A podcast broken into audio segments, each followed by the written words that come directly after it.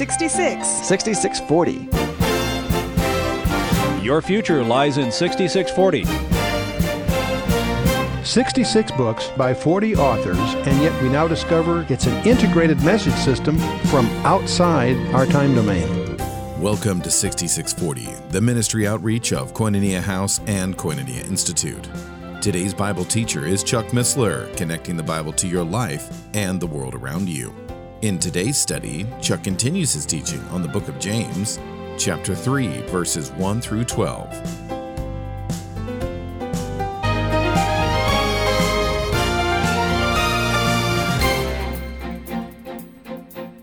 One of the things we should really reflect on is the power of speech. Its power is very positive in terms of prayer, praise, worship, and leadership. But it's also capable and prone to lies, deceit, and manipulation. You know, it's interesting.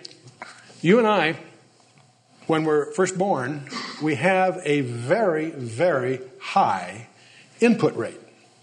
If you take the way we gather information, our eyes, most conspicuous, eyes, ears, proprioceptive, whatever, the bit rate going into our brain, into our computer, can be measured in the millions of bits per second.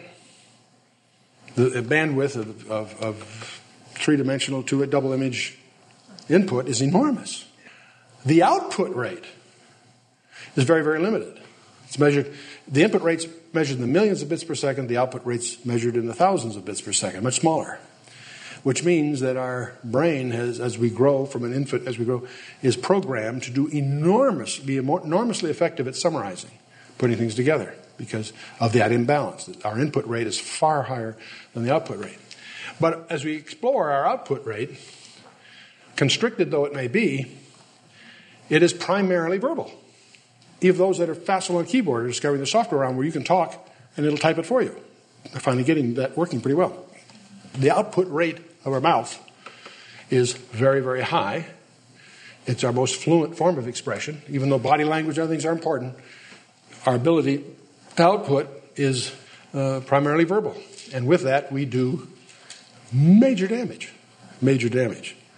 James is going to deal with this whole issue with six pictures to highlight three uh, basic powers of the tongue.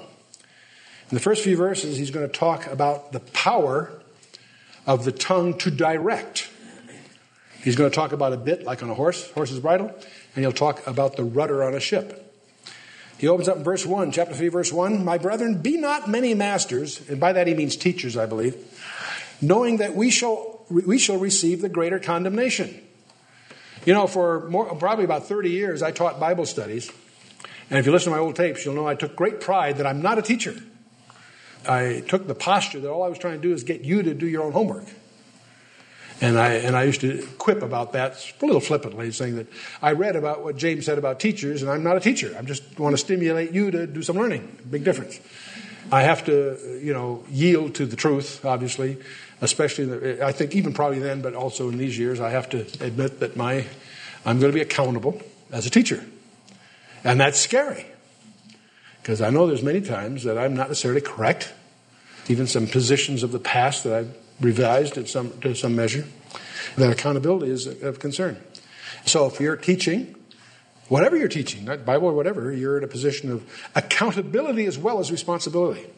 And so then he goes on, for in many things we offend all. If any man offend not in word, the same is a perfect man, and able also to bridle the whole body.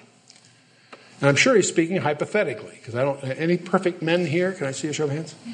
now, incidentally, he's going to talk about the tongue, but I think he's speaking broadly. I don't think he would exclude the pen from the spoken word. And I have to tell you, I just have to get this off my chest. I find myself staggered at the stuff that gets mailed through the federal mails that masquerades as Christian newsletters, attacking, openly libeling members of the body of Christ.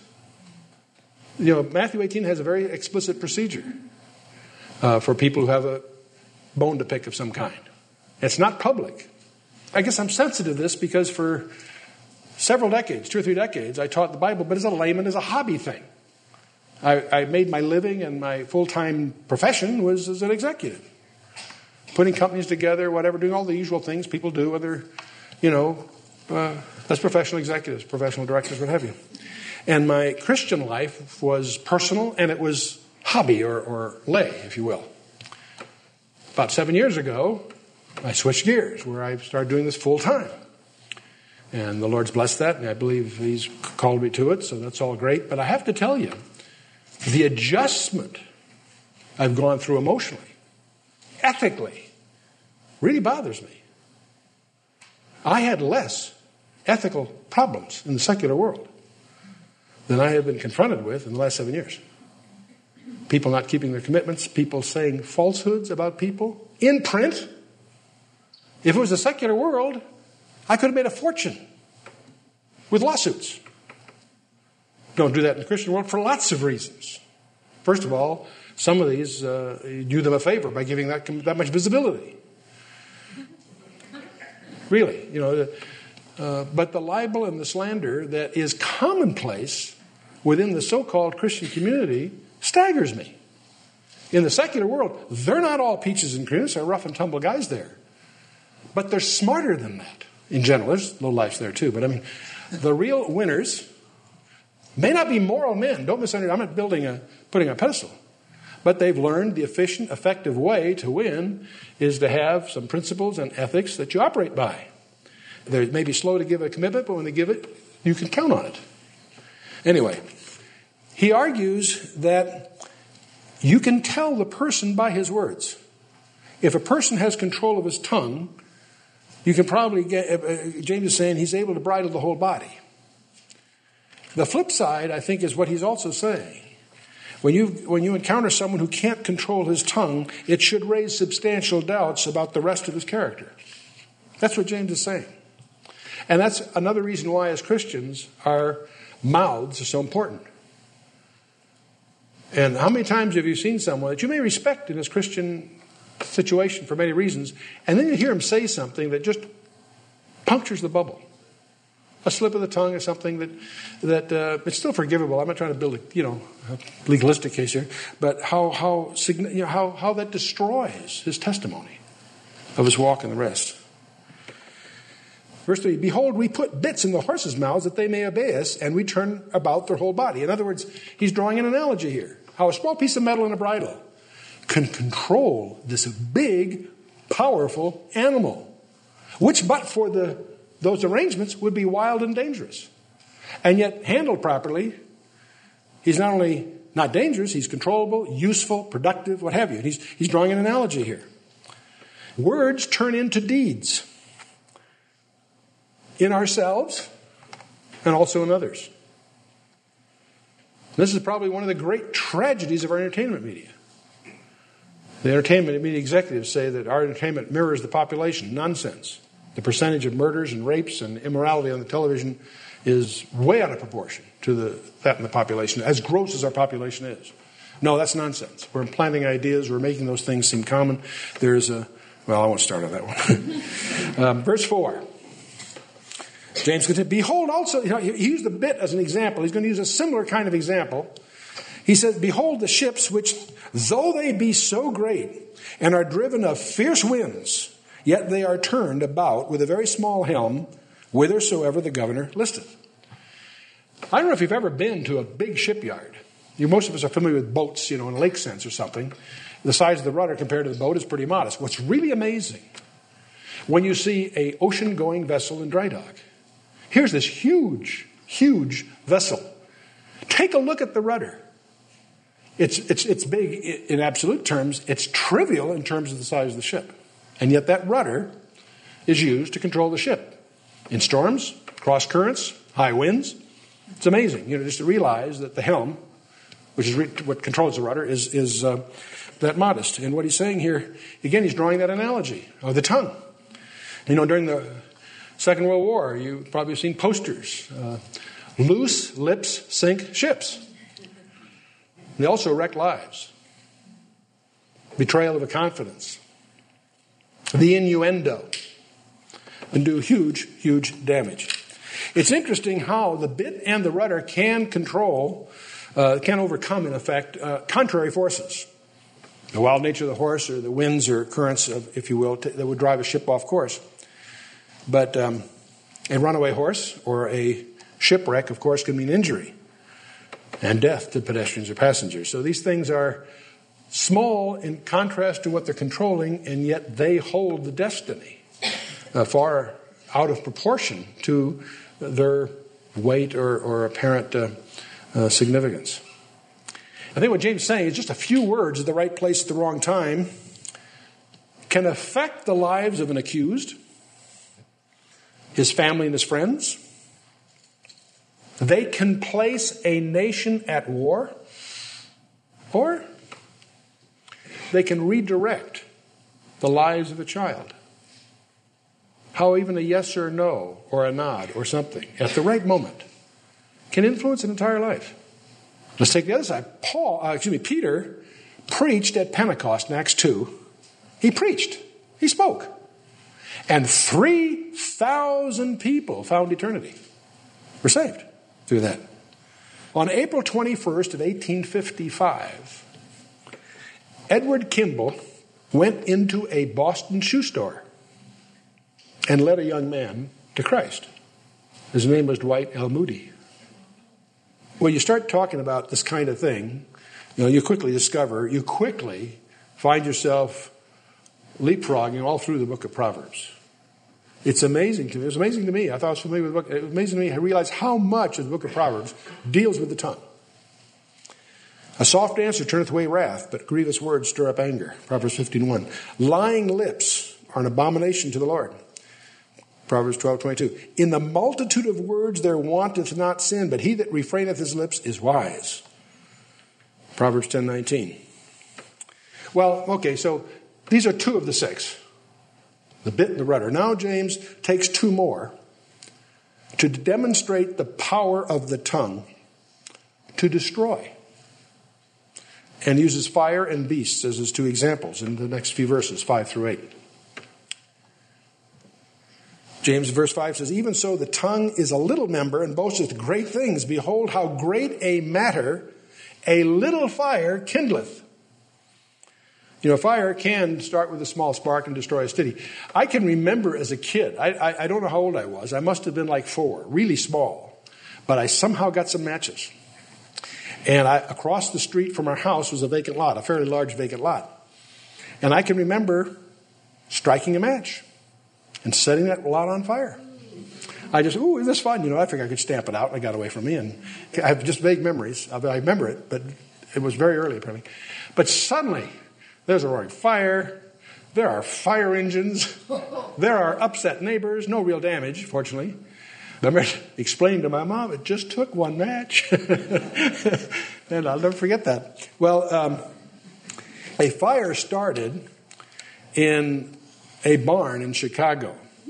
The story it was a it was a cow that kicked over land. I understand that it actually was some the kids that were smoking in it. But that, anyway, at 8:30 p.m. at October 8th of 1871, and that fire spread over 100,000 people were left homeless.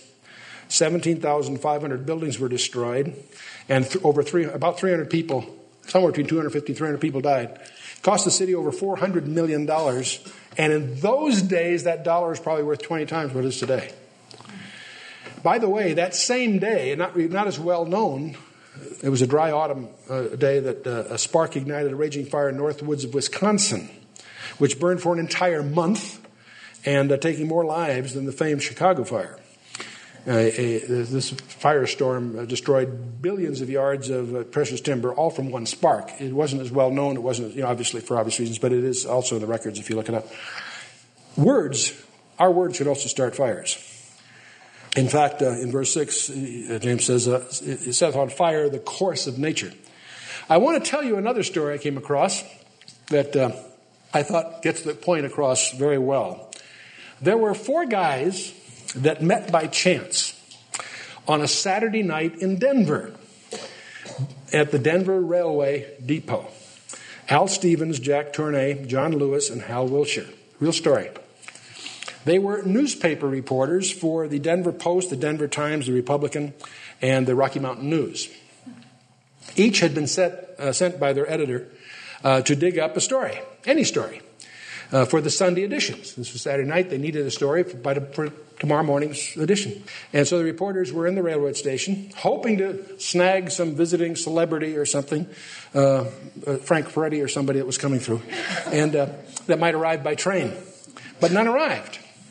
And so the, the four reporters, you know, competing papers, they happened to met and they were commiserating, and all were facing an empty-handed return to their city desk. And uh, Al uh, declared that he was going to make up a story and hand it in, just make up something colorful. The other three laughed at him. That's ridiculous. Someone suggested they all walk over to the Oxford Hotel and have a beer. So they did. Jack said he liked Al's idea about faking a story, but why didn't each of them fake a story and get off the hook? John Jack said, You're thinking too small. Four half baked fakes didn't really cut it. What they really needed was a real whopper that they all could use. See? Another round of beers. a phony story, of course, uh, could be uh, too easy to check, so they started discussing something foreign, uh, some foreign angles that uh, would be difficult to really verify. China was distant enough, so as you read, yes, we'll write something about China. John leaned forward, gesturing dramatically in the dim light of the barroom, and said, Try this one on. A group of American engineers stopping over in Denver en route to China. The Chinese government is making plans to demolish the Great Wall. Our engineers are bidding on the job. Harold was skeptical. Why would the Chinese want to destroy the Great Wall? John thought for a moment. They're tearing down the ancient boundary to symbolize international goodwill to welcome foreign trade. Another round of beers. By 11 p.m., the four reporters had worked out the details of their preposterous story. After leaving the Oxford bar, they'd go over to the Windsor Hotel. They would sign four fictitious names to the hotel register. They'd instruct the desk clerk to tell anyone that asked that four New Yorkers had arrived that evening, had been interviewed by the reporters, and had left early the next morning for California. The Denver newspapers carried the story. All four papers and on the front page. In fact, the Times headline that Sunday read Great Chinese Wall Doomed. Peking seeks world trade. And of course, the story was a phony, a ludicrous fabrication concocted by four capricious newsmen in a hotel bar. But their story was taken seriously and was picked up and expanded by newspapers in the eastern United States and then by newspapers abroad. Yeah, whoops is right. When the Chinese themselves learned that the Americans were sending a demolition crew to tear down their national monument, most of them were indignant, some of them were enraged. Particularly incensed were members of a secret society, a volatile group of Chinese patriots who were already wary of foreign intervention. They, inspired by the story, exploded. They rampaged against the foreign embassies in Peking. They slaughtered hundreds of missionaries. In two months, 19,000 troops from six countries joined forces, invaded China with the purpose of protecting their own countrymen. The bloodshed that followed, sparked by the journalistic hoax, hoax uh, invented in a barroom in Denver, became the white hot international conflagration that's known to every high school student as the Boxer Rebellion. Um, there's a little background here. There was a band of people called the Ai Ho Chian, which, were, which means righteous and harmonious fists. They believed a mysterious boxing art rendered them invulnerable. And the group's origin was supposed to have been maybe originally a self defense organization uh, uh, during the Taiping Rebe- uh, Rebellion, the White Lotus sect, they call themselves. At first, these boxers, as uh, the Western media called them the boxers, and so that became known as the Boxer Rebellion. They first addressed their hostility against the Christ- Christian converts who had you know, caused many people to abandon their traditional belief system. And, and so they roamed the countryside killing uh, Chinese Christians and foreign missionaries. And from all this anti Christianist area, it, it, uh, it, uh, it, just started to escalate against everything foreign churches, uh, railways, mines, whatever. And uh, they recruited disenchanted from all segments of society. There was a lot of there was a there was a drought, so many people were starving and hungry, so they were open to this kind of of uh, thing. And this is 1899, 1900 time period. Local authorities refused to stop the violence at first. The Manchu court was uh, alarmed by the uncontrollable popular uprising, but they took satisfaction at seeing revenge taking, being taken for their humiliation before the foreign powers. And there's, I won't get through all the politics, but the Empress and the Emperor were at odds, and they end up backing. The, they thought she was impressed with the Boxers' successes, so she not just was neutral, they actually started backing the Boxers. And that uh, foreign powers, you know, got even, the whole thing starts to escalate. That started a very famous eight week uh, siege on uh, Peking it, the whole thing obviously got way out of hand, and then the, the United States getting the act. And I won't uh, go through the whole history here, but uh, it uh, finally the disturbance settled down in September of 1901. Ultimately, ends up humiliating. It collapsed the uh, Qing uh, prestige and all that, so forth. But all this started by what? You know, a group of guys in a bar putting together a lie. Obviously, having no concept of what that might ignite. It's interesting to see what David prayed Set a watch, O Lord, before my mouth. Keep the door of my lips. Incline not my heart to any evil thing. See, the great tragedy is, I don't think any of us have any ability to grasp the evil that a few idle words can cause about a person, his reputation, someone's marriage, the integrity of a church or a business or what have you. But David knew that the key to the, the tongue was the heart. Matthew 12, 34, out of the abundance of the heart, the mouth speaketh. But anyway, verse 6, James continues, the tongue is a fire, a world of iniquity. So is the tongue among our members that it defileth the whole body and setteth on fire the course of nature and is set on fire of hell. Our tongue potentially has more destructive power than a hydrogen bomb. Because the bomb's power is only physical and temporal. Your tongue's power, potentially, is spiritual and eternal. Your proper use of your tongue in the right situation can alter someone's eternity. Hydrogen bomb can't do that. In fact, the tongue controls the bomb, if you want to get argue about it. But anyway. You know, it's amazing within any organization, especially a church or a ministry, when certain people leave or are replaced, what a beautiful spirit of harmony and love takes over from what previously was tense and divisive. It's amazing. Uh, the, the scripture says that in Proverbs 26 where no wood is, the fire goeth out. So where there is no talebearer, the strife ceaseth. I think we've all been in organizations. How many, show of hands, how many of you been in an organization where there's been uh, a, a, turbulence or a problem? Well, yeah, okay, so yeah, it's almost unanimous. where that one person leaves or moves away or whatever, suddenly everybody gets along. Tongue, the tongue can cause disasters from sin on the inside or pressures from the outside. It's interesting that if we feel abused, let's remember too that our Lord was also similarly abused. Here's the Lord Jesus Christ. Some of the things that he had to bear.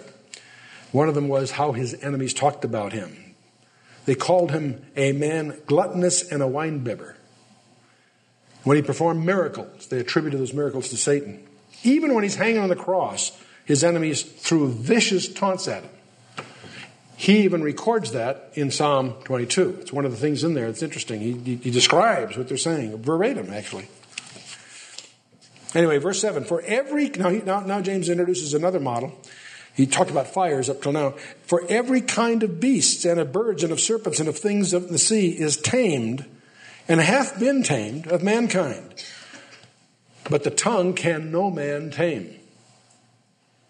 Everyone that's married knows that. No, I'm sorry. I'm sure. It is an unruly evil full of deadly poison.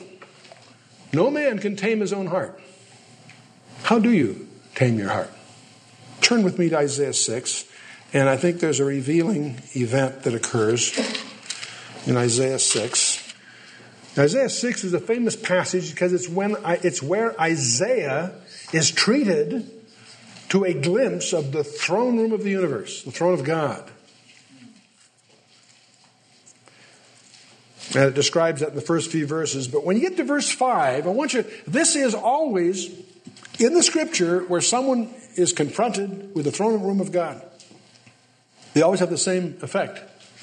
They're not excited, they're crushed. Notice what Isaiah's reaction is. Then said I, Woe is me. See, in other words, what he's going to be confronted with is the righteous, the blinding righteousness of God in contrast to our sinfulness. That's the thing that grabbed Isaiah right up front here. You've been listening to 6640, the ministry outreach of Koinonia House and Koinonia Institute. Today's Bible teacher was Chuck Missler, teaching through the book of James. Download the new K House TV app to access an ever growing collection of free resources. Visit the Apple or Android App Store or search K House TV on your Roku streaming device. Thank you for listening to 6640 and for your continued prayerful support of this ministry. Until next time, as we continue this series, may God bless you with the knowledge of His Son, Jesus Christ, as you study His Word.